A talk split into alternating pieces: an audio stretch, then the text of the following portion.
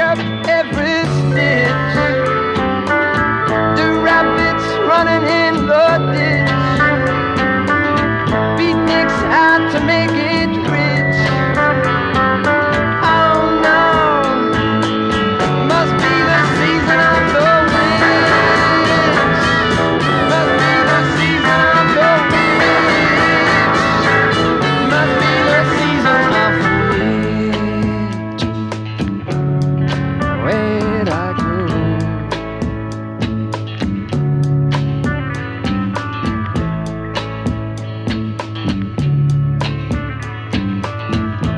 When I look out my window,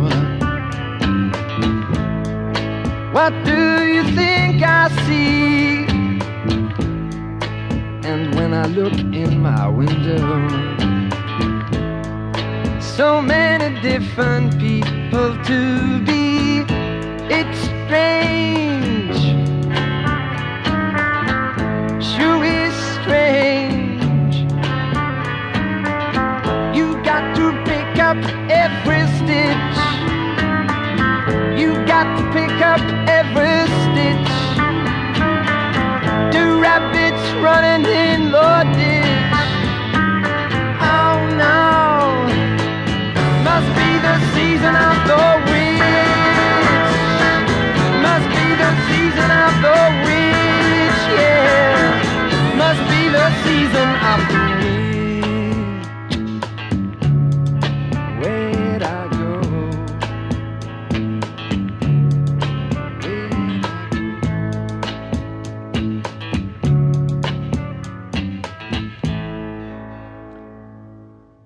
It is the Bennington Show back live today after our big super secret day yesterday. I'm Ron Bennington. There's Gail Bennington. Yo.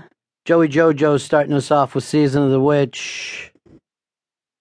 And this is to do with uh, what, Gail? This What is is the, the- the premise this week? Our week is movie closing credits, last song of Ah, movies. So this is To Die For, which I think is maybe one of my last scene, my favorite last scenes of any movie. The ice skating? Yeah.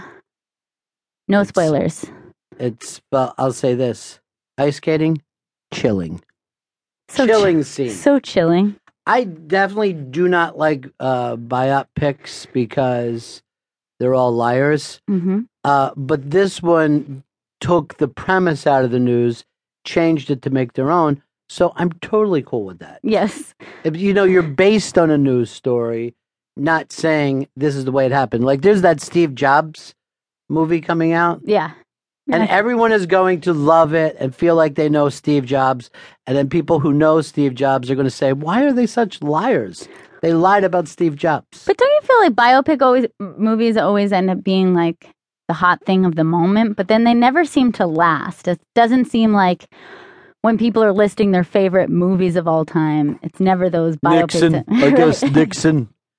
And you know, I mean, like if you Oliver Stone is an you know an insanely great, crazy filmmaker, but that Nixon film made me like want to defend Nixon. And it was pretty inaccurate, right? I mean, Oh, that's 100%. Yeah, I'm- Biopics should be called an inaccurate film. That's the problem with them. that's why you're better off taking a premise and then just kind of switching it up instead of saying this is Well, uh, friends of mine who defend uh, uh, biographies are always like, "Well, you, it's a starting point, and that way you could go back." But it's just not true. yeah. Then And- there should be a fictional character, and that's your starting point. And like, there's so much fake stuff in Rudy, and that film came out 30 years ago, and Rudy still goes out and signs shit as an inspiration to people. Instead of, hey, you and the filmmakers are fucking liars. you told me that I had no idea. I had just assumed that Rudy most- is a true story. But it, just assume, like, at best, these are like dime novels in the Old West. You know what I mean? Like, you can actually watch a movie about Billy the Kid, and he's the good guy. And for some reason, it doesn't bother me because it's a couple hundred years old. But when everyone is still walking around, that annoys the shit out of me. Well, the worst part about Rudy is you said the coach wasn't like so hard on Rudy. Like he wasn't the Just one the who was key. Yeah. Dan Devine, there's a there's a